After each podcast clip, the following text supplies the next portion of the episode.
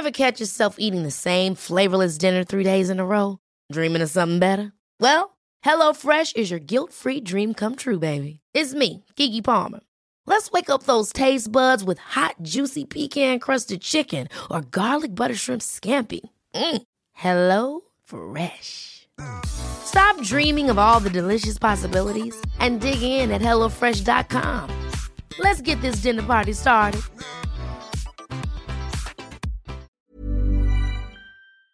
The Talksport Fan Network is proudly supported by McDelivery, bringing you the food you love. McDelivery brings a top tier lineup of food right to your door. No matter the result, you'll always be winning with McDelivery. Order now on the McDonald's app and you'll get rewards points delivered too. So that ordering today means some tasty rewards for tomorrow. Only via app at participating restaurants. 18 plus rewards registration required. Points only on menu items, delivery fee and terms apply. See McDonald's.com. This podcast is proud to be part of the TalkSport Fan Network. TalkSport. Powered by fans. Ravel. Ambitious. But brilliant. Mule with it. Wood's got round the back. And Richie Wood has done it again. The magic man has come up with another trick. Well, here's a chance to seal it. It's done. It's Georgie Kelly.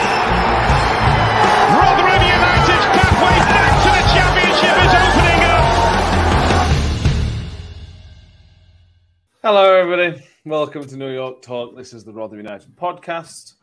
Another defeat, another bucket load of nonsense and things to criticise. Um, yeah, this will be good. this will be good. Um, thank you all for being with us. Uh, first of all, I want to thank you for everybody who subscribed to the YouTube channel. We've hit 900, which was our target before the end of the season. We're in February. Um, so thank you, everybody. Obviously, we'll move, move the target going forward. Um, yeah, thank you, everybody. Thank you very much. Uh, Mick is with us tonight. How are you doing, Mick? I'm all right, mate. I'm good. Good. This could, this could be could very well be a bumper episode for all you Mick Rant fans out there. couldn't it? yeah. Oh dear. We'll. Mr. Keith Stroud, if you're watching, I'd just switch it off, mate. I, I would not listen to the rest of this episode. Just just warning you. Um, Danny's with us. How are you doing, Danny? I'm all right, thank you. I'm all right, thank you. Um, it was a very strange experience for me on Saturday because um, went into the fan zone just to investigate the um, the rumours that we were on the big screen, and apparently we are. Um, so that was fun. So hello to everyone who's watching this in the fan zone playing pool and air hockey and FIFA and such. I, I suspect pre the Sunderland game, we won't be in the fan zone. Hmm. We might just replay an old episode. Hmm. I, Possible. won- I wonder if we get to 15 minutes and they go, oh no, we can't show that. yeah. Um, we like to start with positive news. I- I don't think there's any positive Rotherham news, Danny, but you want to give a shout out to um, to Grace. Grace Gill does the artwork. I want to give her a shout out. Is that am I right saying? Yes, um, some people know her as S64 Miller. Um, but yeah, Grace Kelly does the artwork, some fantastic stuff. I believe one of them's gone with Dan Barlaser up to Middlesbrough. Um, but yeah, I went to go and watch her in her uh, Drama Society's rendition of Matilda, uh, where she played a very good Miss Trunchbull, I might add. Um, so yeah, just well done, Grace. Absolutely fantastic effort. Um, it it were a really cracking show. It's a shame it's finished, but it was absolutely incredible. So well done, Grace. Yes, very much so. Very much so. Um, all right, let's go through it. Let's just get on with it, shall we? um, Josh Eames says evening. Dave Lawton says evening. Here we go again. Damien Carwood says evening, guys. Mick will be on a rant tonight, and he's lost for the words uh, display of the officials. Um, Har- Harvey Kelwick's with us as well as Kim Haywood. John Morrell, the Birmingham fans, says evening, lads. So we should forget, should we forget about football? Has anybody watched any good films lately? Yeah. Michael Carmel says, Good evening, Palmer UK. That's howdy. Um, there's only one place to start, unfortunately. Let's just get it out of the way and get it done. Uh, Mr. Stroud made himself centre of attention, as he does. You know, this, this is MO. I know we shouldn't be surprised. Um, and I thought we, we should probably clarify some confusion. Now, there's been a lot of speculation on social media that the foul in the goal was because a Dauphin held back one of their players. I can't remember who the player was. Um, that is not what the Matt Taylor's been told. Matt Taylor has Matt Taylor said that he'd been told that it was because of a foul on the keeper, which would make it through Conor Coventry, apparently fouling the keeper, fouling the keeper. Um, Danny, I am going to come to you first because Mick's to, you know, just like when, when Mick gets on, we'll just go for a beer or something. So, Danny, start us off. I don't get it. It's the wrong decision. Right. So, it's maybe not the wrong decision, but it's soft. And if you're going to give that in the fourth minute, you have got to give 15 penalties in the game. You've set yourself a bar, you've set yourself a precedent, and you've got to go with it so early on in the game for me. Yeah, it's actually quite a brave decision to make in the fourth minute. Like, because in terms of the delivery and Hugill's header, there's nothing wrong with it. And I saw the people compl- uh, not complaining, but pointing out Odoffin holding their defender or Hugill's marker.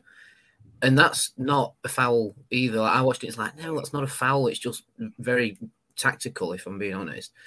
But then even with the keeper, you know, you know, it's it's like you say, it's soft, and if you're giving them sort of decisions that early in the game, like you say, there must have been at least 15 penalties, three red cards, and booking points that even Sky Bet wouldn't be able to handle.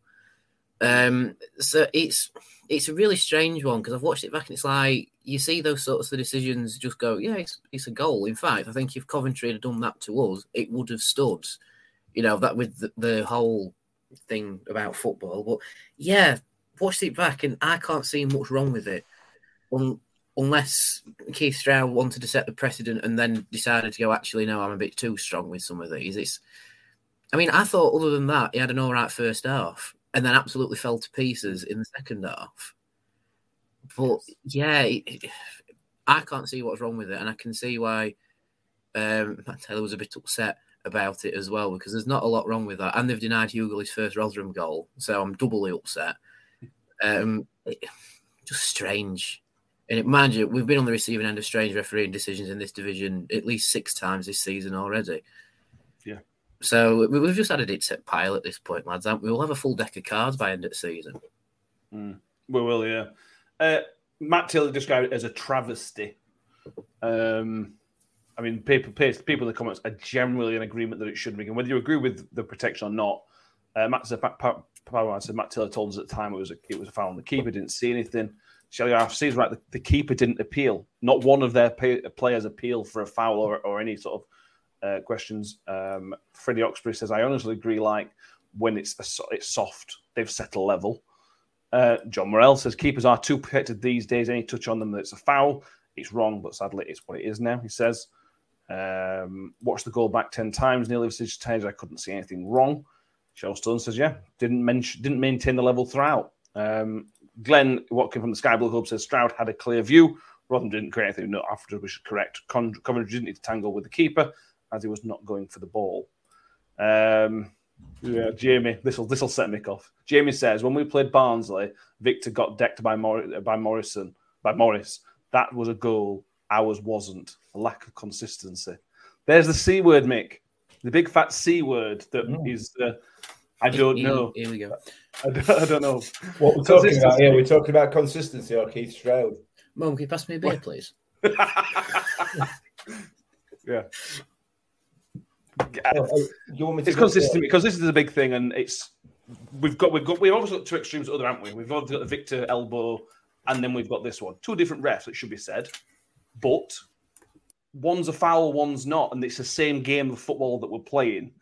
It's crazy. It's it's so soft.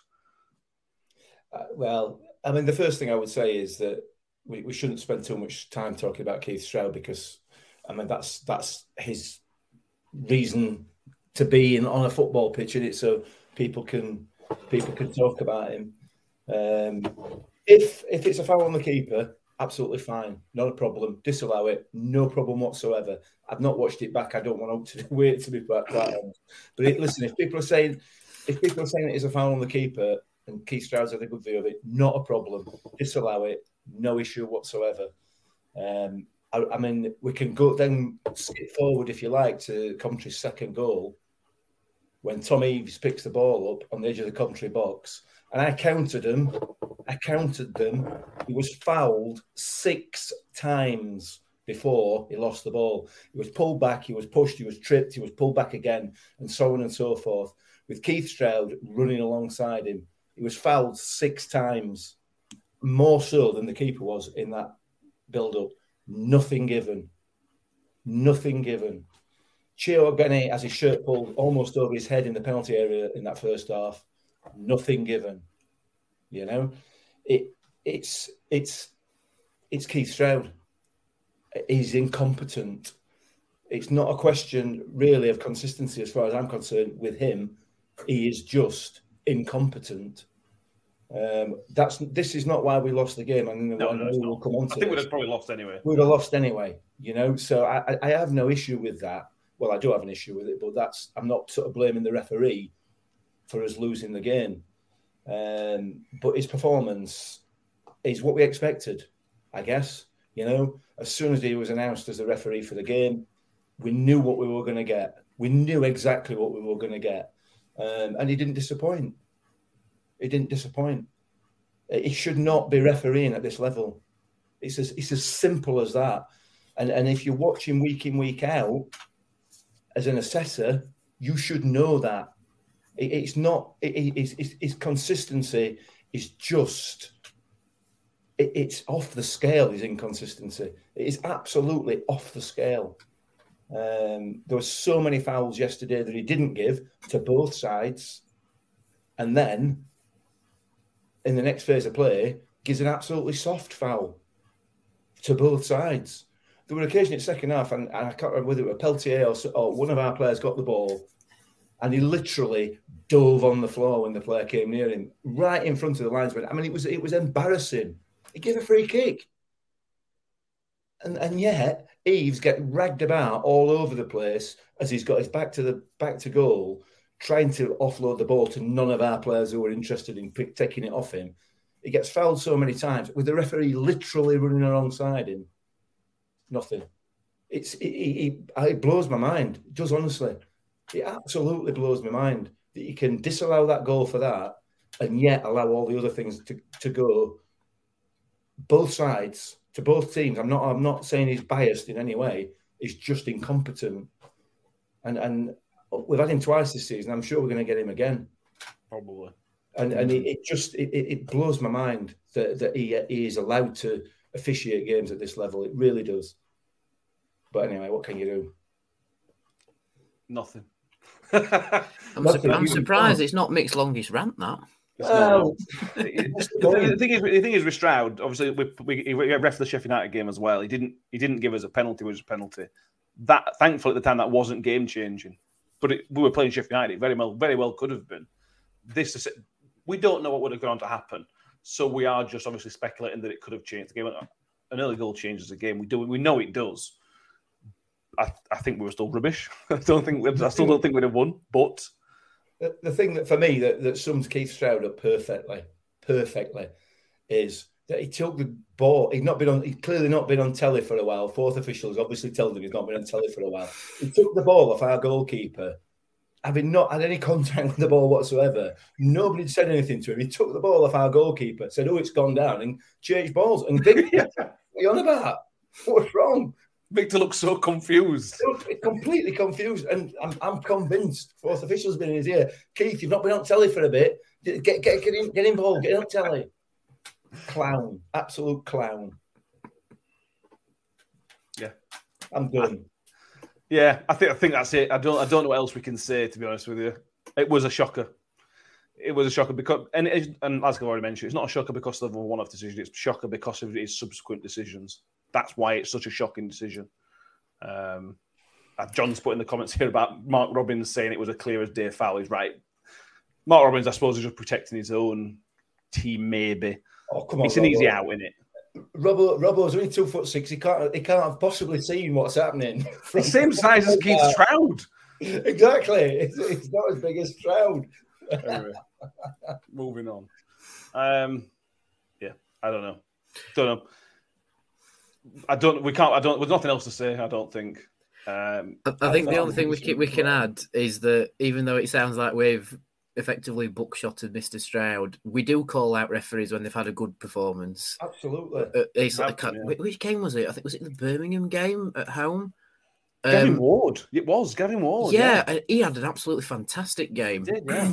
and you know, we're quite happily praise referees, but yeah, Keith didn't have the best of games, did they? Um, but then again, neither did Rotherham. So Well, that's the question. Who was worse, Keith Stroud or Rotherham United? Tough one. It's a very, very tough one. Ooh, good question. I'd say it's probably us. um, yeah. Anyway, let's move on. Ten minutes on a referee. But we'll see him again in a few weeks. I'm absolutely certain of that.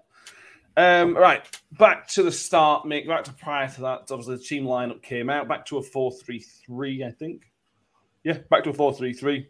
Chio came in Mhm. for Fosu, and that was the. Uh, I think am I right in saying that was the only change? Oh, I, I got my lineups back up. Oh, Fergie came in as well, didn't he? Oh, Fergie came in as well. Yeah, you, you changed your, your sort of your, the two prong side of the trans side of the things. Everything else is basically the same. Uh, it didn't work. Fergie and Chio, uh, and that's, it's, it's difficult ain't it, to just sort of pinpoint those are those two are maybe not the reason we lost the game, but it those two, changes didn't work. I don't get Fozu not starting because when he came on, he was an instant threat, and he was an instant threat against Reading. The changes seemed off. Yeah, it didn't work, did it? It didn't work. Um, we, we we we didn't create a thing all game. Not a single. I don't think we created a single opportunity apart from the disallowed goal, and that was from a set piece. Mm. Um, and, and I think you said it to me on during game now towards back end of the game. if we carry on playing till Sunderland arrived on Tuesday night, we still wouldn't have scored. Um, it, it the, the changes didn't work, and I I, don't understand why he took Fosu out. I, I don't get it. I don't understand why we've got the bench without a single midfielder on it, um, uh, with the exception of Fosu. So we've no central midfielder. Jamie Lindsay sat there twiddling his thumb somewhere. God only knows why. That just beggars belief for me. Um, it, it, it, we did nothing, and we deserved to lose, in my view, anyway. Um, whilst we may have been all right defensively, apart from that first goal, which we'll come on to, I'm sure. Um, we never created a thing. We never laid a glove on them. Um, and, and what I would say is, I don't know whether anybody else is picking up on this, but it certainly seems to me that that press has gone again. Yeah. No coincidence, is it? That as soon as that press goes out of our game, as soon as that intensity goes out of the game, we get walked on. And, and it, I find it bizarre. It, it, it's kind of sneaked out this time, as Yeah. opposed to being dropped like a like a stone, like it was the first time. It, it feels like it's been it's been kind of sneaked away, as if hopefully nobody notices, kind of thing, which I'm sure is not the case. But it's gone from the game, and straight away we offer nothing. It's it's it's, it's, it's depressing. Yeah, I mean the first half was okay, Danny. As Matt, Matt Taylor basically suggested it was it was a it was a very good half. I wouldn't say it was a very good. I, th- I thought it was okay. Well, why I thought it was just two pretty poor teams. To be honest with you, I thought I don't think Coventry stepped up in the first half at all. Well, they were they played well for an away team. Maybe what I'm trying to say, but we we created little other than the other than the goal which got disallowed, which was from a set piece. We're not creating anything from open play, and people. A few people mentioned the Dan Barlaser thing we didn't create a lot of stuff when Dan Barlaser was here post the Christmas period. So it's, it's very easy oh, Dan Barlaser's not here. And that is a thing. I, I agree to that to an extent. But Dan Barlaser's he's not the greatest player in the world. You know, we've, we've got to get on without him. It's the Mm. players on the pitch that are the problem at the minute. Or, or is it Matt Taylor's selection? Is it Matt Taylor's tactics? What, it's really difficult. But where is the problem? Uh, that's a dump on me. Good grief. Um, for for me, watching the Coventry game, it was very similar to the Reading game, um, because we had an okay first half against Reading. The goal actually stood against Coventry. It didn't, and then in the second half, it just seemed to go to pot. Really, It- to me, it almost seems like we don't have the mentality to see out a second half. You know, we sort of have that good first half and then go, right, okay, we need to just match that level. But because the opposition obviously wants to win the game as well, we don't match the um, the shift in play and it just sort of goes out the window in the second half. Uh, I agree with Mick. The press seems to have snuck away again. Um, I think the last time we really saw an effective press was probably against Sheffield United, if I'm being honest. Mm. Um, and I I agree, Barlaser is a big loss because, as Powerman UK has just pointed out, he had the most assists for us, and I believe on his full debut for Middlesbrough, he got an assist. Um, but then we should be finding ways to still create those opportunities in the box for someone like Hugill or Eaves or even Kelly and, and Wash to latch onto, which should be the wide players, the wide attackers' job to push out wide, ball into the box with your striker and maybe the midfielders coming in too. But Hugo doesn't seem to get service, and when he does get service, it's either too deep or it's too close to the keeper, which I saw a lot of. If I'm being honest, it was either too deep or um, what was he called? Their keeper Wilson. Yeah. Um, he seemed to just be, be able to just claim it easily. So that could be the players. Um, I think sometimes with substitutes, like don't get me wrong, I love Matt Taylor, but with the substitutes, it's almost as if it's a uh, oh, he's he's one of the older ones, he's flagging, we'll swap that. We're still not playing effectively. We'll just throw all the strikers on, which is yeah. a little bit kitchen sinky. I think because um, we you suggested this on the uh, the post match, Matt. I think we've changed formation two, three times during the game um, and it sort of turned into a we'll try anything that sticks. Mm. And yeah, when we had more strike, more strikers on the pitch, we did look a bit more of a goal threat, but nothing compared to how we've been in the past. For example, look at Blackburn. You know, we effectively pressed Blackburn into oblivion and created lots of chances. But now that the press has snuck out, the strikers almost seemed a little bit lost, and we're relying on balls from in from out wide and set pieces that again are either too long or easily claimed by the goalkeeper. Um, yeah, it, I think it's numerous things that aren't quite firing right now, and that's where it's come from. I don't think you can nail it down to one thing specifically. I think it's multiple things that have just sort of got a little fire going, if you like, that's causing mayhem. Hmm. Yeah. John Morell says, ah, the Gary Rowett philosophy, losing a game, so bring in five strikers. and that's exactly that's exactly what happened, Mick. And and, and, and on Tuesday, I can I can accept it because it was a 90th minute goal. You've got injury time. Yeah. Boom them on. You know this yeah. this is it. This was different. This what was it? 70 minutes, 75 minutes they came on. Uh, let me just get the lineups up so I can just make sure we're giving you know semi semi accurate information. 78 minutes they came on, mm. including injury time. You got nearly 20 minutes there.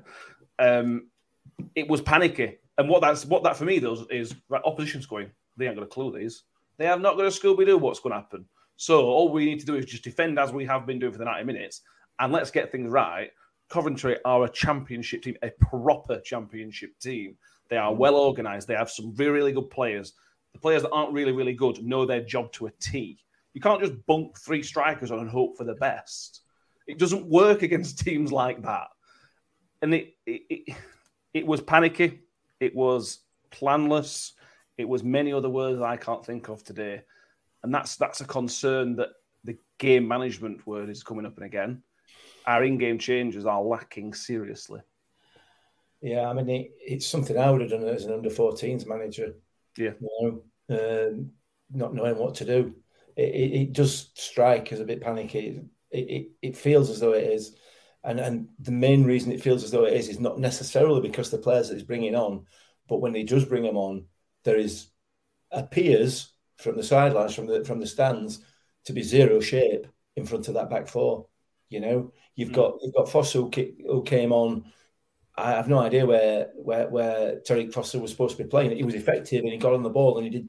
You know, he, he looked dangerous, but there was no real sort of was he playing left? Is he playing right? He was getting in Chio's way. Chio was getting in Fergie's way. It, it just you know the, the the shape of that midfield was poor before he made the substitutions, but once he made them, it was it was it, it was just completely lacking in any sort of organisation, and it was it was like you said, panicky from eighty minutes onwards. I, I, I don't I don't know. It's, it's easy for us to sit, to sit in the stands and say, oh, you know, you should have, should have done this, should have done the other. But often when uh, substitutions are made, when changes are made in play, you can kind of pick, mm kind of pick out what, what they're trying to do. Um, and, it, and it just it just felt literally, like you said, panicky. I can't think of a better, I can't think of another word really. Um, nobody seemed to know really what their role was. Yeah, we will maybe get into the Matt Taylor discussion a little bit more depth in a bit in a minute, I suppose. Let's talk about the goals first before we do. Uh, which may be the reason why we're not on the fan zone. So if we're not on the fan zone, apologies. you know, um, the first goal, Danny, I'll come to you because Mick's been critical of Grant Hall previously, and unfortunately, this was a bit of a. He wasn't the only one in this goal, but this was a bit of a Grant Hall disaster class. You know, he's got himself in a bad position. He's dove in for a ball that he was never going to win in a million years. Peltier's already up the pitch because he was doing something. He, he, he was, you know, I, I, don't have a problem with where he was, and it's left us with two centre halves and midfield scrambling back. He can't be doing that. He's, he's, left all left the team in lurch, and that's really poor from an experienced defender.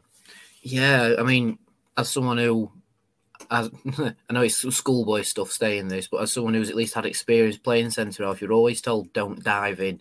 If it's you and your mate against one of their attackers, where, like you say, midfield's still running back, one of your other experienced defenders isn't there to support you, you never dive in because if you dive in and miss, they're more or less through. And Hall's made that mistake. Again, it comes down to we, like I said earlier, we just didn't have a Scooby and he's just sort of gone, and we just need to stop him. Mm. And he's dived in and missed and effectively played their played their attacker through. And for an experienced December, uh, experienced December, experienced defender, should I say? There's an F in there. Um, it, you just can't. You need to dive in, show him the angle of your body that's away from goal, which I believe in Hall's case was his left side, I think. If you, you know, if you turn your body, you've got your le- you've got your right yeah. shoulder towards him, and you're showing him your left side. If you'd have done that and pushed him out wider, it makes it a hell of a lot harder for him to get a shot away, unless he's done some sort of trickery and he's gone past you. But for Hall just to dive in, it's like right there you go, off you go.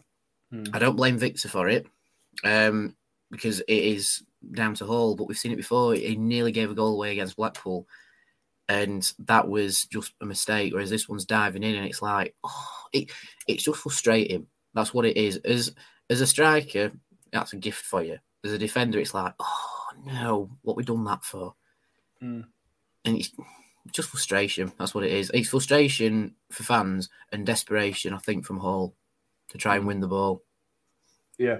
It should also be said that Jamie Allen's had, had got time for a couple of touches in the box as well.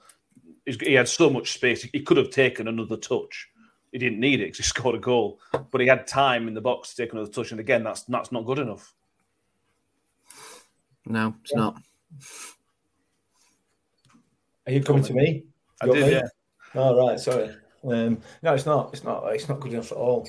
Um, it's it's just it's just poor defending just poor defending. He should never have got into box that ball, uh, or certainly not from where it, where it started. And it's just schoolboy defending in it. And um, every centre half, like we've said before, has got a, got a mistake in him. And Grant Hall is is, is a centre half. You know, he's got a mistake in him, and and I'm sure he'll be kicking himself now for um, for that because it was just ridiculous given given the circumstances and where everybody else was on the pitch.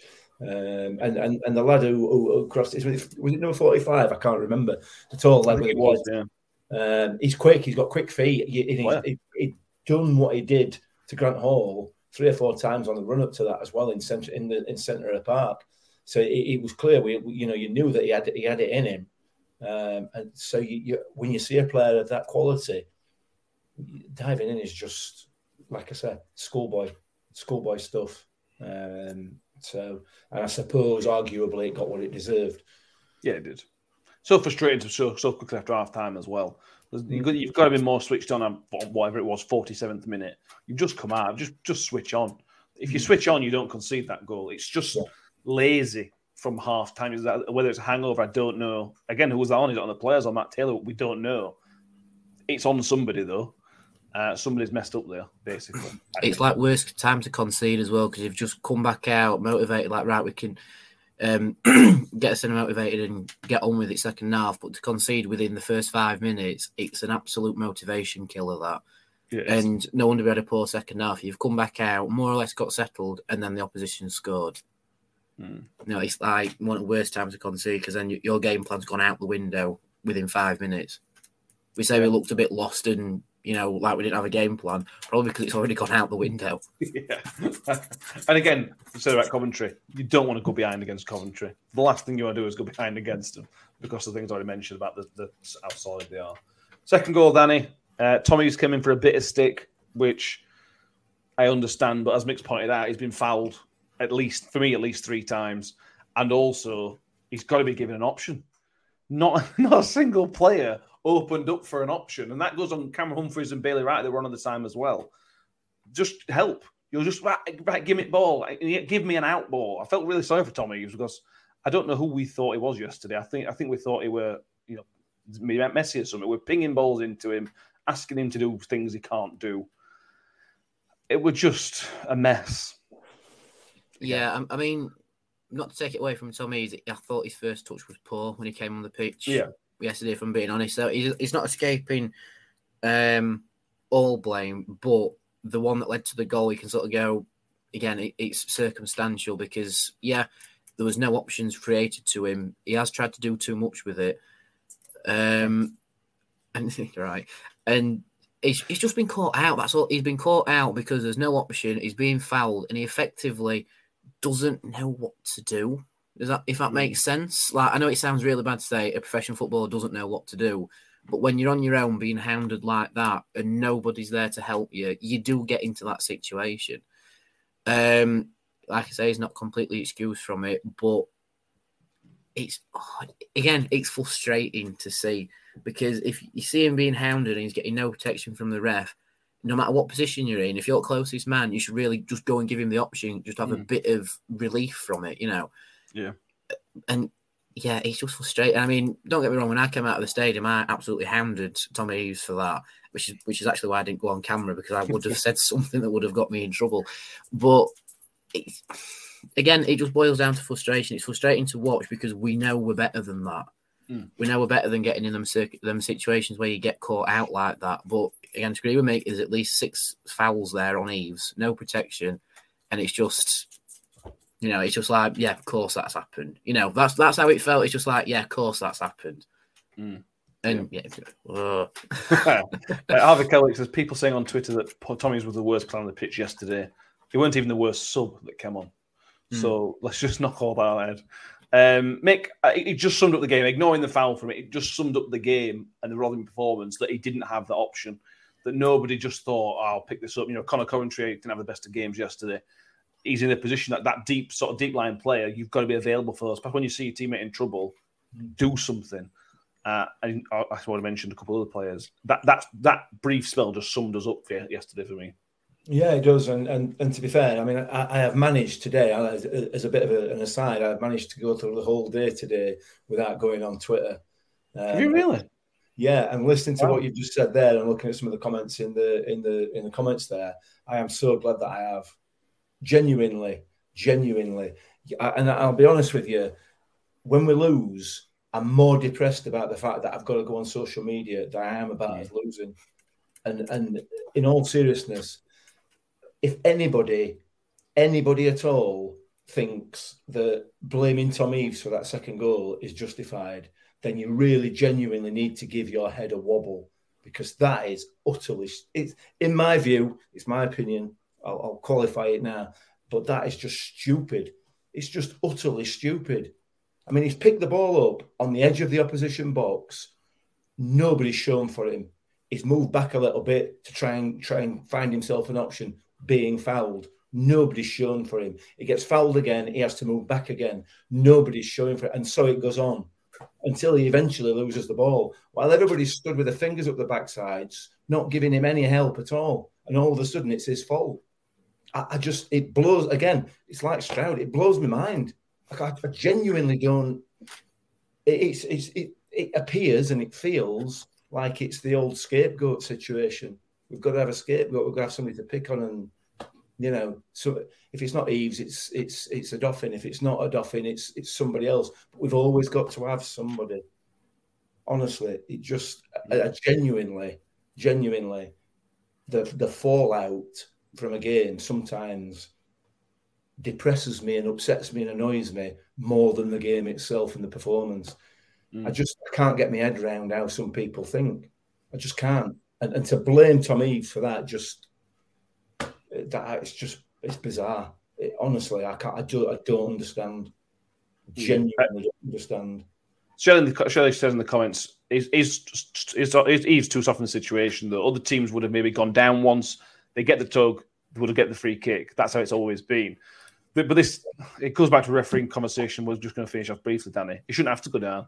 It's foul. He's been penalised for trying to be honest and trying to be strong, which is mm. a big problem in football nowadays. I mean, there was an earlier incident with Eaves where he was quite clearly being fouled and Stroud gave the foul the other way. Yeah. Mm. So, you know, if that's already happened, Eve must have the mentality of, I'm not going to get it anyway, so why go down?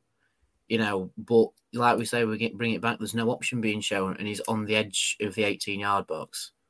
You know, like I said, there should be at least one man coming in providing an option.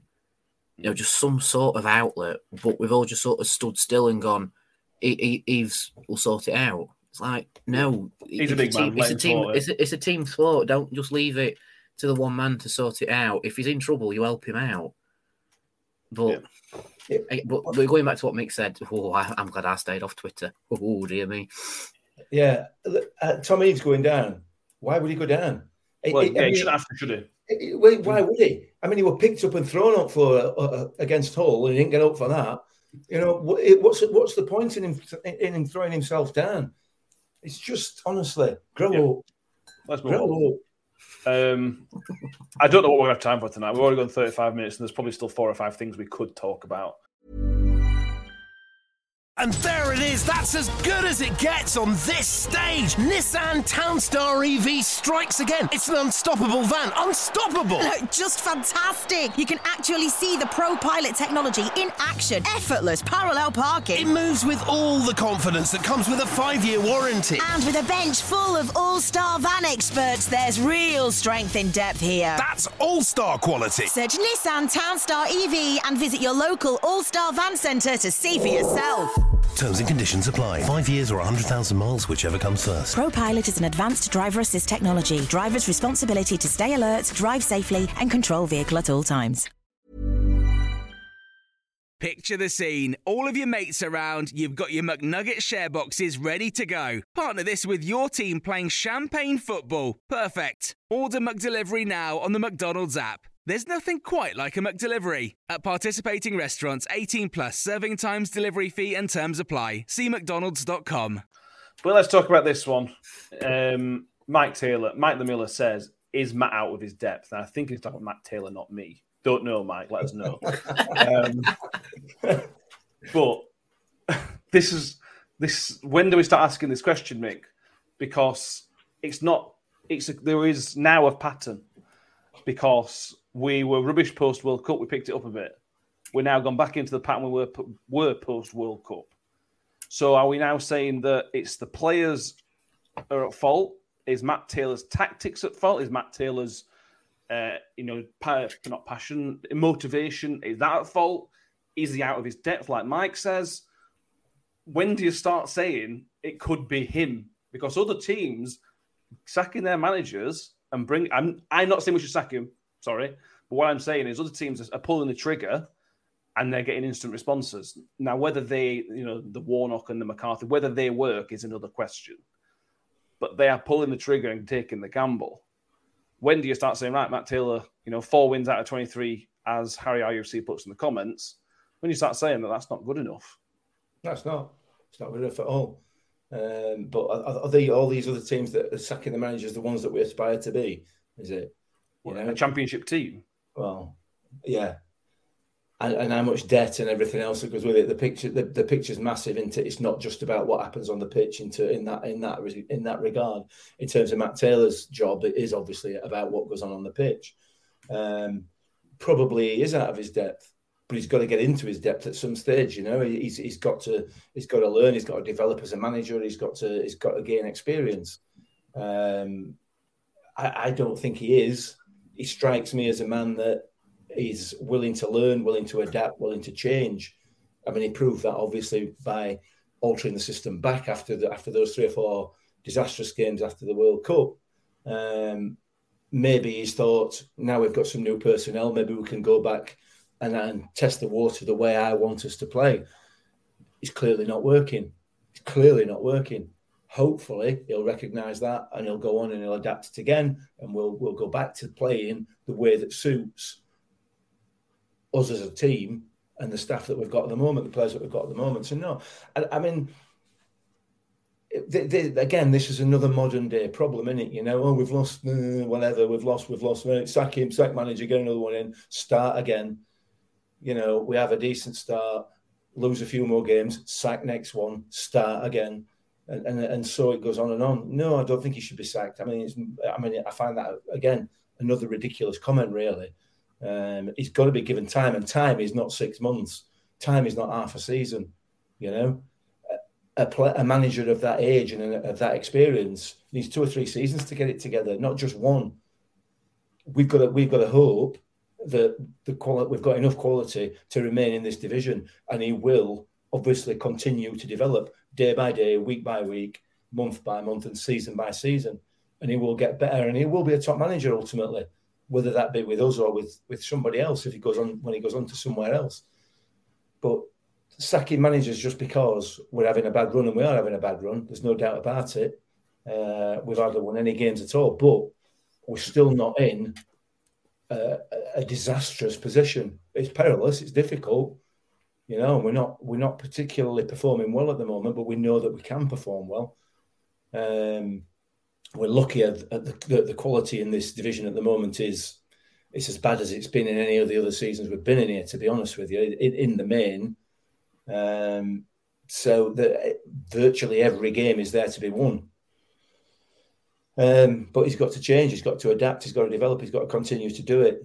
For me, but but sacking him, I don't think is the right the right way forward at all. Not at all. I, I, just find it bizarre again that that would be in the conversation. I, I but it, I suppose it's just modern day football, isn't it? You know, yeah. uh, you know, you, you, all play football manager and get sacked after three games or whatever, and that's that. That apparently is real life. I don't know. I don't know if that's that's how it works. Or whatever. It's just. Now, John Morel says here, this, this you have to accept the owner's review of a change manager. You may get two or three results on a bounce, and at this stage of the season, that might, that literally might mean survival. Yeah, yeah, yeah. So, so the, the, the question then becomes, Danny, what's more important, the long term trying to build a project with a manager, or staying in the championship and hoping next season we can kick on. I, am not sitting here advocating Matt Taylor to go because I, re- I, I think he's got something. But if this was any other club in the championship, almost any other club in the championship, he may well have already gone. I'm going to nail my colours to the mast here and out and outright openly say sacking Matt Taylor right now is the most stupid decision we could ever make. I mean, you talk about four in 23 games. Yeah, fair enough. That is his record. But we are still in a better position now than we were in past championship seasons. Um, that probably the best run of form we've ever had in the championship recently is when Warnock was here. And Warnock worked miracles with us during that great escape season. Um, but yeah, you're right with, with Matt Taylor. He's had one transfer window to try and get it right and a lot of the players that he've brought in are now injured. Morrison's gone, Keener's gone, um, Hjelde's mm, a bit shaky at the minute. So it is a little bit patchworky, and that could explain some of his strange decisions because you know some of the players he's brought in himself just aren't there. But then the argument is, you know, we've got other players like he was wanting Kioso back straight away. He's not making the squad. Same with Lindsay, he's your midfield option who isn't in the squad. So it's it, it's a headache. I get it. And I think the initial thing of get rid of Matt Taylor is a lot of frustration from fans. Fair enough. But to sack Matt Taylor right now to go on the gamble of potentially winning two or three or getting two or three results is silly for a club in our position because then that could put us on the back foot for next season, regardless of where we are. I'm, I'm sticking with Matt Taylor. Be all and end all, stick with Matt Taylor. Alan Stubbs was sacked before this time. ALA one winning, I think twelve. Uh, Stubbs was sacked. Yeah, but, but, but they, the they were all bad performances, though, weren't they? That that one win was well, a little, yeah, bit, little bit of a. Mm, But it's like this is the thing. I saw John Morrell's comment about consistency earlier. Yeah, the championship is about consistency, but cha- the championship is also the most inconsistent league in England. You know, you can have Huddersfield challenging for promotion, and now they're suddenly in a relegation scrap. You know, and etc. etc. Like Norwich, they were virtually nailed on to go back up, but now they're quite just outside the playoffs. I think last time I checked the table, the Norwich, like Norwich. Yeah, they're outside uh, now. Yeah, yeah, they were virtually nailed on all time to go back up because they're the Premier League Championship yo-yo team. But this season, it's not happened. Um, so yeah, I, with with Taylor, we've got some really good performances in there. Just just to highlight, after that really bad run, Blackburn, uh, Watford, and Sheffield United, they were three really good performances. Three games that we mm. could have won. Blackpool was okay, and now we've had two quite bad performances in Reading and um, where did we play last? I've forgotten. Coventry. Yeah. Um, and now it's suddenly, oh, manager needs to go. It's like, no, it's like with the World Cup, after the World Cup break, fair enough, that wasn't good. But as soon as Taylor got the players in that he wanted, suddenly performances picked up. But now I've had two bad results where a lot of things didn't work out on the time. It's just calm down. You know, that is my message to all 10,000 of you. Just ta- calm down. Don't call for his head after two bad performances. We could go and beat Sunderland on Tuesday, and then it's the best thing since last. That'd bread. be so Rotherham United, you know. It, so I, I mean, we said it was so Rotherham United to go to Blackpool and lose. Yeah. You know, and we nearly did at one point, and then we nearly went and won it at the other point. Mm. I mean, if that could show our inconsistency, if I'm being honest, lads, you know, going yeah. from being on the brink of losing to being on the brink of winning like that effectively, it's just, again, just calm down, you know. Yeah, yeah. I suppose at the end of the day, it's not. It's obviously not down to us. It's down to the owner, and he's got to. It, it may come to John Morrell again in the comments. Am I right? It's two wins and fifteen, couple more bad results, and you don't survive. That matter who you are. We'll have to wait and see he's invested in the he's invested in January. Tony's put put his hand money where his mouth is this time.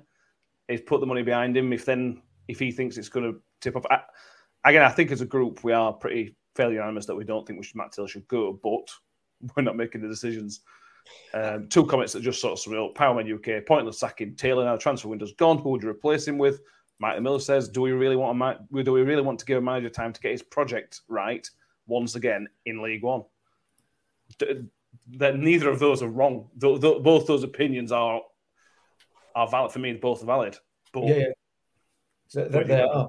Well, we'll pick. A, I will point point out with John John's comment there about two wins in fifteen. I mean, that's yeah, a couple more bad results. Well, there's 15, 16 games, whatever it is left. You know, we're going to have a couple of bad results. Birmingham are going to have a couple of bad results. Other teams are going to have bad results in that time. You know, that doesn't necessarily put you down, not necess- not in this league at the moment, uh, the way it is. Um, so I think we, we, we, stick with where we are. And, and the point that, uh, that, that Danny made there a, a few minutes ago, it, it's absolutely right. You know, we've had two bad games. Um, and when you when you break it, actually break it down, the game against Reading, we should have won that game. We should have won that game had it not been for two defensive errors. Um, we could have got something out of the game on Saturday had it not been for a defensive error and a and a, and a poor decision from the referee. Um, we didn't wouldn't have deserved to get anything Saturday. I, I absolutely 100 percent agree with that. I think we would have deserved to get something at Reading, no question. So, you know, we we kind of we're kind of in that when you look at it in that in that sort of perspective through that that that those glasses, if you like, um, we're in the usual "oh, we've lost a game, let's panic" scenario. It's not quite like that, but because the performances haven't been great, but you know maybe that's maybe we need to take a step back a little bit. Um, but it's really difficult after a performance like that on Saturday, which was not good enough in terms of trying to win the game. We didn't create a thing. Um, and one of the things that I pick, I, I, I don't know whether you're going to go on to any, anything else about the game, but um, there seems to be, for some reason, and I don't know whether this is going back to the old regime where they where it was get the ball in the box, get the ball in the box, get the ball in the box. We, we seem to be doing everything we possibly can not to put the ball in the box at the moment. I know that's a bit of an exaggeration, but I mean, not.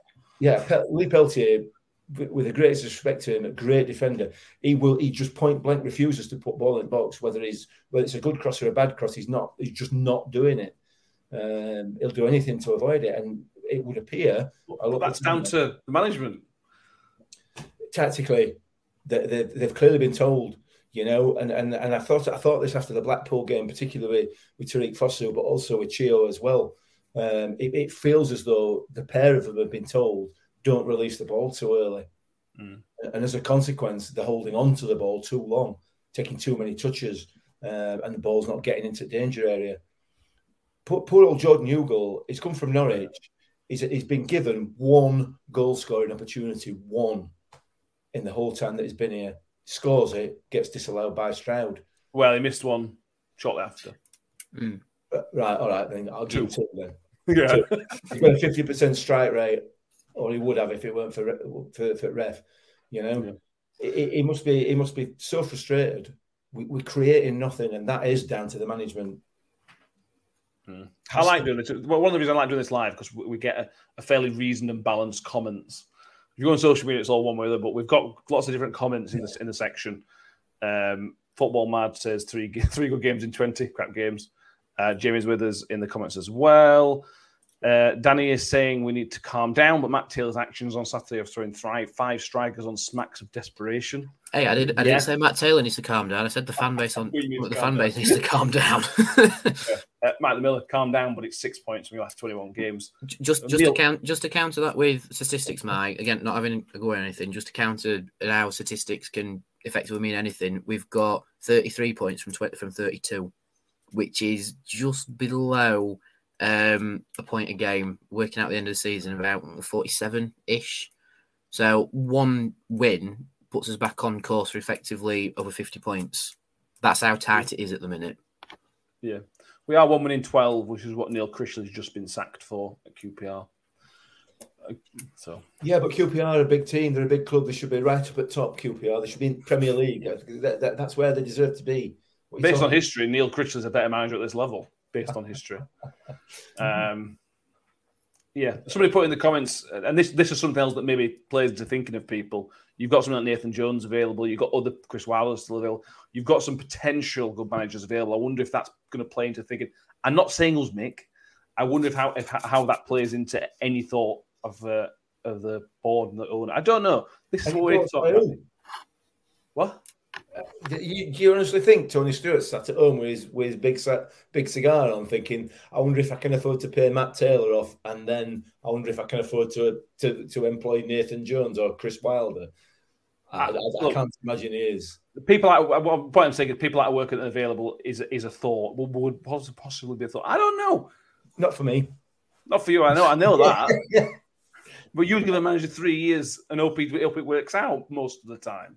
It's not as binary as that. It's not as I straight. know it's not. I know it's not as that, is it? No, we're not. We're, we're a win away from everything being rosy again, aren't we? Yeah, yeah. So, but yeah, that's why I said that comments because it's we, we get a good mixture, don't we? We get a really good Mm. mixture. Yeah, yeah. Um, let's finish on this game, Danny, uh, by saying, my, I've just written down where is Jamie Lindsay? Um, not getting selection, but uh, by it seems on merit. Now he goes into the sort of the pot with Kioso and Wood to an extent because, well, personally, if I if I'm a manager and I Bishop Wood, I, he's on the bench every week for me. I, I just I at least select him as part of the squad because of what he brings as a leader similar to Jamie Lindsay. We were desperate for a midfield option yesterday. We were desperate for a central midfielder to come off the bench. Mm-hmm. And Jamie Lindsay is absolutely nowhere to be seen. It is, I can't think of the right word, to be honest with you, that we would normally use on the podcast, but it's just mad. I don't get it. Oh, we said the same after Reading, didn't we? Where is it? And it was crying out for midfield option. Like, all right, against Reading, Keena being out, got rid of that midfield option. And you know, against Georgie, because again, against um against Coventry, he came in and put himself about, right? But you still need that option in midfield. Like I sometimes I get with Wood not being selected, you need uh, and Wes as well to a point Mm. that you need the, the certain defensive options on the bench. Fair enough, but it's not to tell Matt Taylor how to do his job because he's got the coaching badges and I don't. But logic would dictate that you have your goalkeeper, your two defensive options if you're a team that strives on not conceding goals, which fair enough we do, um, a midfield option, and maybe two up, up top just to switch it, right? If it's not working during the current thing. But we, we, effectively need Jamie Lindsay because he's the terrier in midfield. It's all right having um, the ferret in Ollie Rathbone who just runs everywhere, right? Um, and then you've got Coventry and Odoffin. But with Lindsay, he's more of the terrier. You know, he'll get stuck in with it and almost acts as both your anchor and your attacker when he comes into midfield. But to not have that option, it effectively makes the midfield quite flat. Mm. Even with Ollie being everywhere, and again, Ollie's doing really well. He's actually doing a really good job as being captain because he sort of gets the subs motivated as they come on, gets people organised, and still puts himself about and really goes in at the games. Um, one of our best players on the pitch, I will admit, against Coventry. But to have Jamie Lindsay on it, it just gives you that fresher option. And with Keenan now out for at least two weeks, I think it is. Yeah. Just bring Lindsay in. It's just something different. And at the minute, what we're doing isn't working. Well, for the last two games, it isn't working. So bring Lindsay in, and he could offer something different. If I'm being completely honest, I would have Rathbone, Lindsay, and Odoffin in midfield against Sunderland. Mm. Yeah. Rath- Rathbone, Lindsay, Odoffin. Yeah. Yeah.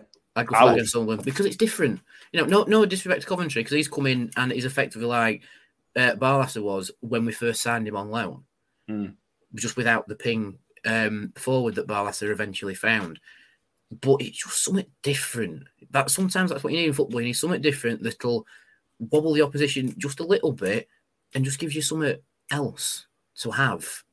Mm. And that could be Jamie Lindsay. I'm not saying it's certified, but it could be. Yeah, yeah, mate. I mean, we, Conor Coventry's really struggling. He's really, really struggling. He's, he's not hit.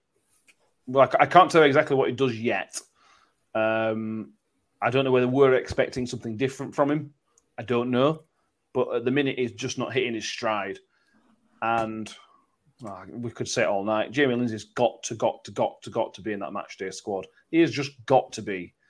Um, so I don't, yeah, I don't get it, mate. I don't get it, understand. No, I don't. I don't. It makes no sense. It, it, it genuinely doesn't make any sense, does it? You know, the lads the lad's more than capable of, uh, of, of competing at this level, more than capable. Um, and and Conor Coventry's. I mean, Danny's Danny's just used the word effectively in, in the same sentence as as Conor Coventry. Uh, that's precisely what he's not effective. Unfortunately, at the moment, uh, listen, he's, he's a quality player, he's a Premier League player. There's no yeah. doubt about that. But he's not effective, unfortunately. Um, and and I saw a couple of times in this game and the Reading game where he's neshing out of challenges. He's not he's not committed to this cause whatsoever. I don't think. Um, that's the that's the impression I get from the way I, I see him playing at the moment. Um, he's, he's he's had the opportunity to show what he's capable of, and he's not he's not come close to showing it for me. Um, so we we need to we need to be replacing him uh, in in the first team in the starting lineup and and, and, and having a having, having a word with him because I, I genuinely don't think he's committed to it. or take him out of firing line. It, it, just take him out. Give him. A, we said the same yeah. with Wilesley earlier in the season. Just take yeah. him out for a minute for his sake. Yeah, it's yeah, not yeah. working right now. No, it's not. Absolutely, it's not. It's definitely not. So we, we do need some changes in there, and and you're not going to get Dan Barlaser back. Obviously, you're not going to get a player of Dan Barlaser's quality back to, to give you that creativity. The only person probably that we've got on our books at the moment that, that, that, could come anywhere close to that is Ben Wiles, and obviously Ben's Ben's injured and, and probably probably not back this season, but you never know, it might be. Um, but yeah, it, it, it, it's a massive issue that midfield. It's been all over the place uh, since Barlaser went. I don't think it's all over the place because Barlaser has gone. I think it's just because of, of whatever little tweak in tactics the the management team have decided on, it, it's clearly not working. It's clearly not working. Mm. Um, I don't know whether it's trying to make this the, the, the two the front two either side of the the striker giving them a, a bit of a free role it, it, it's not working. It's not because everybody's getting in others every, everybody's way, and there's there's no options as as as per the issue with Tom Eaves on on Saturday. You know, you get the striker gets his, the ball with his back to goal, and there's no assistance for him at all because the because the midfield and, and the two supporting strikers are all over the place. Um, it's just yeah, it, it needs addressing, and, and Jamie Lindsay in that midfield, I think, will help with that. But yeah. I don't know what the hell's going off. I added to that list Peter Kioso. Correct. Uh, Peter Matt Kioso, couldn't, couldn't have spoke highly enough about him when he first came in, could he? And he's not even on bench. He's not no. even making the bench, and he's not injured. I, I, I again, it, it, it, blows my mind a little bit. It's just not. It's not right. It's not right. You've got some quality there, and you're not even not even giving them the option or opportunity to to, to to, to get on the pitch as a substitute, let alone being picked. It's, Let's it's, put it's the um, tinfoil hats on. Do you think there's been some promises made to the new signings in terms of game time to their parent club? Hmm. West Brom ain't uh, West Brom are not loaning somebody out to a random club if if he's not going to get game time necessarily. Uh, you know, there's there's other ones as well, but yeah, mm. just uh, that's a tinfoil hat. You know that but that's that football works sometimes. You you get clauses in contracts. If that's the case, then as a manager, you've got to stand on and say, "Look, it's not working, mate. You know, he's not he's not good enough for it. Uh, well, he is good enough, but his his, his form at the moment is not such that I can play him. We're not we're not a an experimental side for West Ham or or whoever's loaned as players. We're not an experiment. You know, coming in if not effective, you don't mm. play. It's it's that simple. So you know we have to stand on with that. I think anyway. I agree. I might be wrong. Again, just yeah, yeah, could yeah. be. Uh, Mike Neal says must have missed something with Lindsay. Don't know why he's not getting a look in, but he's not the answer to the awful dearth of creativity in the midfield. We don't have anybody else as the response he's, to that. He's a, he's a more creative player than Conor Coventry is at the moment. At the moment, yeah, mm. yeah, and it gives you an extra. It gives you it gives you that spark. It gives you that energy. Mm. You know, how many times has Jimmy Lindsay created an opportunity for somebody else just because of a bit of a press? He's really, really good at that. Really good at that. Um, I don't. I also don't buy that. Matt Taylor saying he wants more attacking options on bench. We had Keener on bench, and he's a midfielder. Why are you not putting Jimmy Lindsay on bench? They're essentially the same position. I, I don't buy that at all for one second. There's something else there. There's got to be, um, but we don't know. Again, Tim for I, I, I genuinely think it's because Matt Taylor's wanting to to to he, feels that he's wanting to attack, so he's wanting attack-minded players, attack-minded players, um, with the likes of Keener and Fosu and, and Ogbene and, and so on and so forth. Uh, uh, uh, always pushing forward constantly. Odoffin can be a danger in the box. You know what I mean? I think that's where he's. he's uh, uh, whereas Jamie Lindsay is not that kind of player, or he just he clearly doesn't see him as that kind of player. No, it's not. maybe I don't know. Don't know. But that just feels a bit naive, doesn't it? So maybe that's just nonsense. I don't know. We'll see. I, I, will go back to this again. If it were me, Jamie Lindsay and Richard Wood getting every single match day squad I pick, they just do.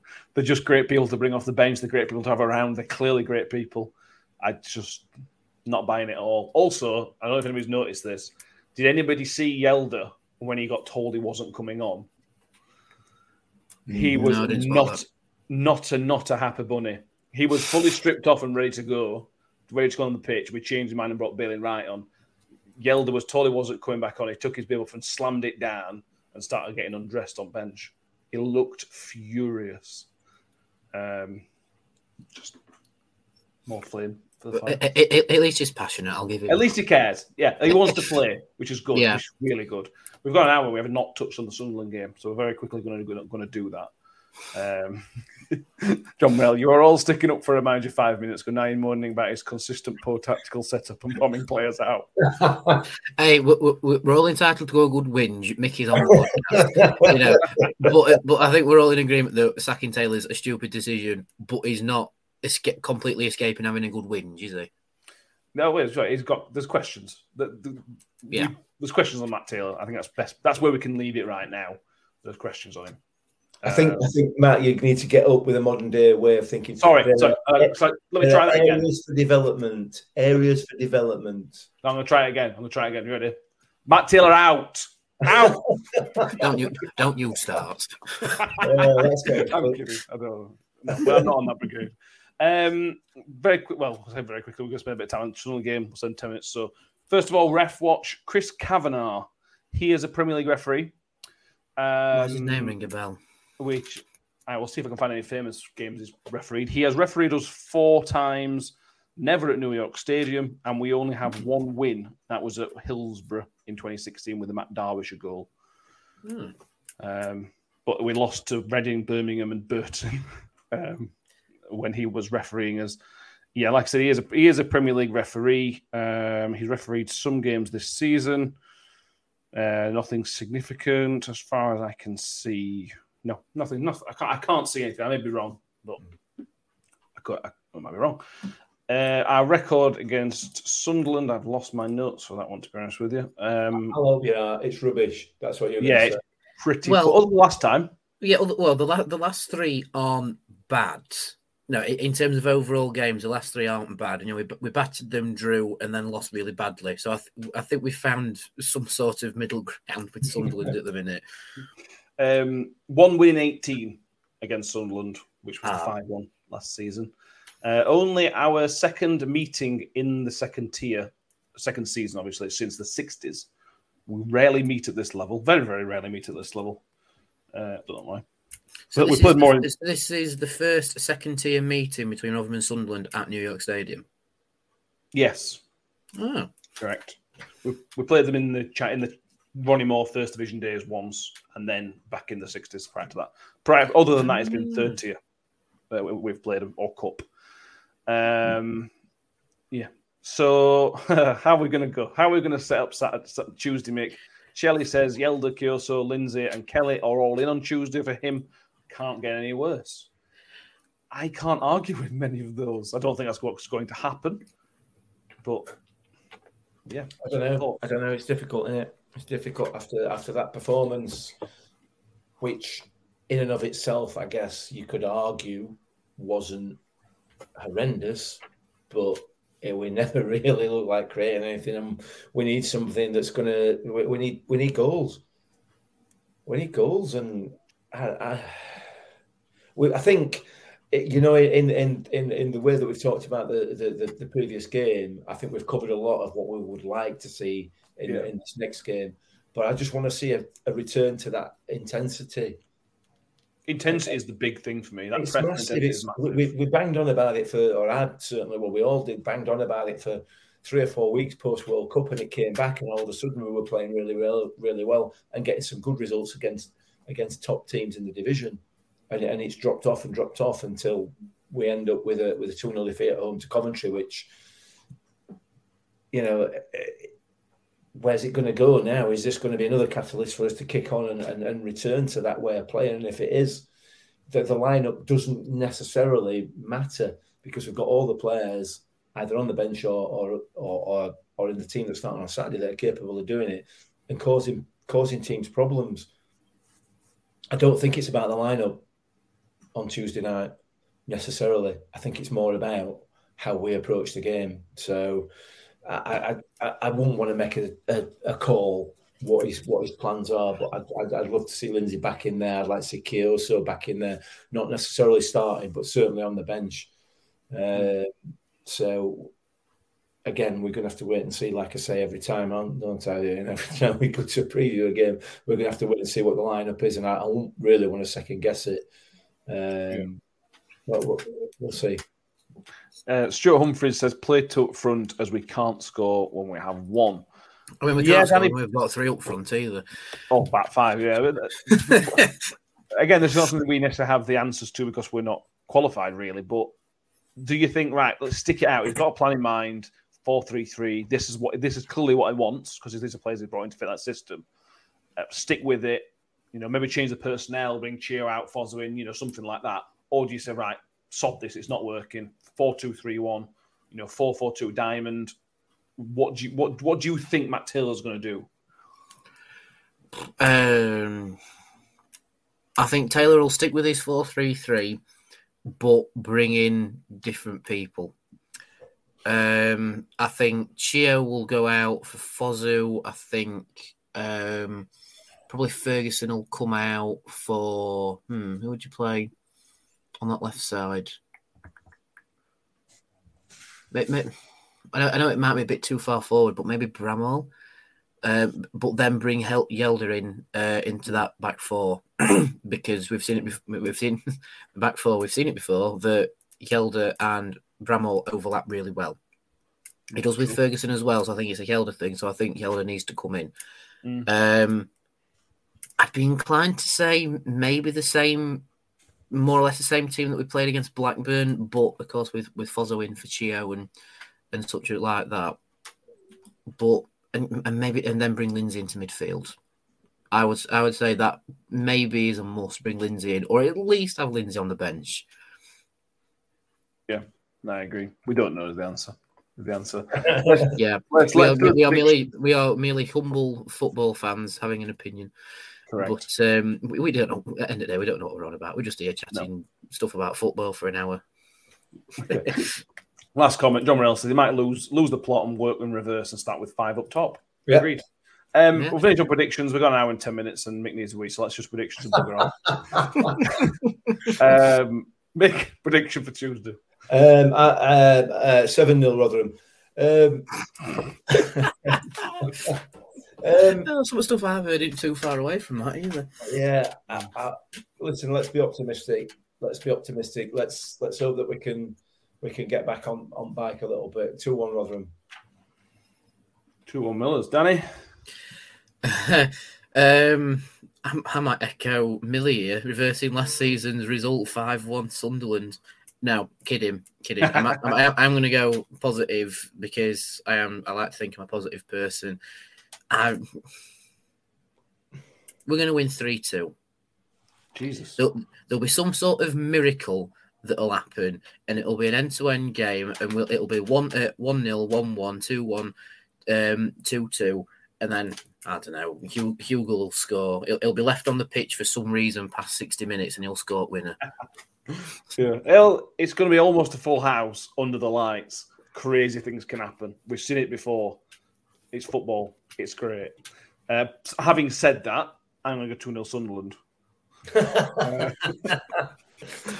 Matt, Matt is the, the realism anchor in this. To be fair, Matt, I've heard someone predict we're going to win ten 0 So Why not? Why not? Uh, I was th- through um, Cleveland says 2 1 to them. John Morell says 3 0 Sunderland. They are in form. Yes, they are. Harvey Kelwick 1 1 minus nil nil. Three Mad says football mad. Mike Miller goes 2 0, hoping he's wrong. I'm with, I'm with Mike on that one. Um, Race Medley says 2 1, finishing it with Chris Page 3. It's a 3 1 to them. Kim Hayward 1 0 to the Millers. Happy days. It's not happy days. But anyway, thank you all for being with us for this hour and 10 minutes that we've waffled on. We will be back on Thursday, which will review Sunderland. There is no preview. We don't play at the weekend. We play Monday. We will do that preview as on Sunday, probably, unless there's a change. Keep an eye on the socials. Follow us on Twitter, IFC underscore pod. We're 900 and something subscribers. If you haven't, please do go over there. Please subscribe because we're going to get a thousand. Thousand before end of the season, Mick? Oh, mate, that'd be unbelievable, wouldn't it? Would it just? imagine a Uh, thousand subs and we stay up. That'd be ace. I think if we get a thousand sub, the EFL should give us survival. Yeah, Uh, yeah. Because if there's a thousand people stupid enough to subscribe to this, then then anything could happen. Yeah. um, yeah. So anyway, uh, we're back on Thursday evening on YouTube, Friday morning for the audio podcast. Uh, Mick will probably stay off Twitter, especially if we lose on Tuesday. So, John, no more Harry Suter videos because he won't see them. Um, Mick, thank you for being with us for plenty of rants tonight. It's been good. No worries. Yeah. Uh, Danny, it's been a pleasure to have you with us as well, mate. Thank you for being here. Yep, always a pleasure. Thank you to everybody for 900. And I'm off to do a drugs test because Powerman UK says I've been too positive and need testing. like it. Like it. Thank you, everybody. Uh, hope the Millers, and we'll see you next time. Thank you very much. Bye. Ravel. Vicious. Brilliant. Mule with it. Wood's got round the back. And Richie Wood has done it come up with another trick. Well, here's a chance to seal it. It's done. It's Georgie Kelly. Rotherham United's pathway back to the championship is opening up.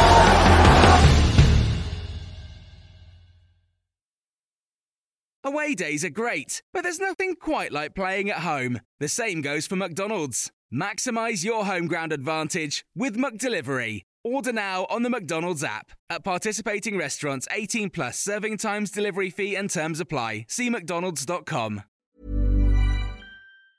And there it is. That's as good as it gets on this stage. Nissan Townstar EV strikes again. It's an unstoppable van. Unstoppable. Look, just fantastic. You can actually see the Pro Pilot technology in action. Effortless parallel parking. It moves with all the confidence that comes with a five year warranty. And with a bench full of all star van experts, there's real strength in depth here. That's all star quality. Search Nissan Townstar EV and visit your local All Star Van Centre to see for yourself. Terms and conditions apply. Five years or 100,000 miles, whichever comes first. ProPilot is an advanced driver assist technology. Driver's responsibility to stay alert, drive safely, and control vehicle at all times.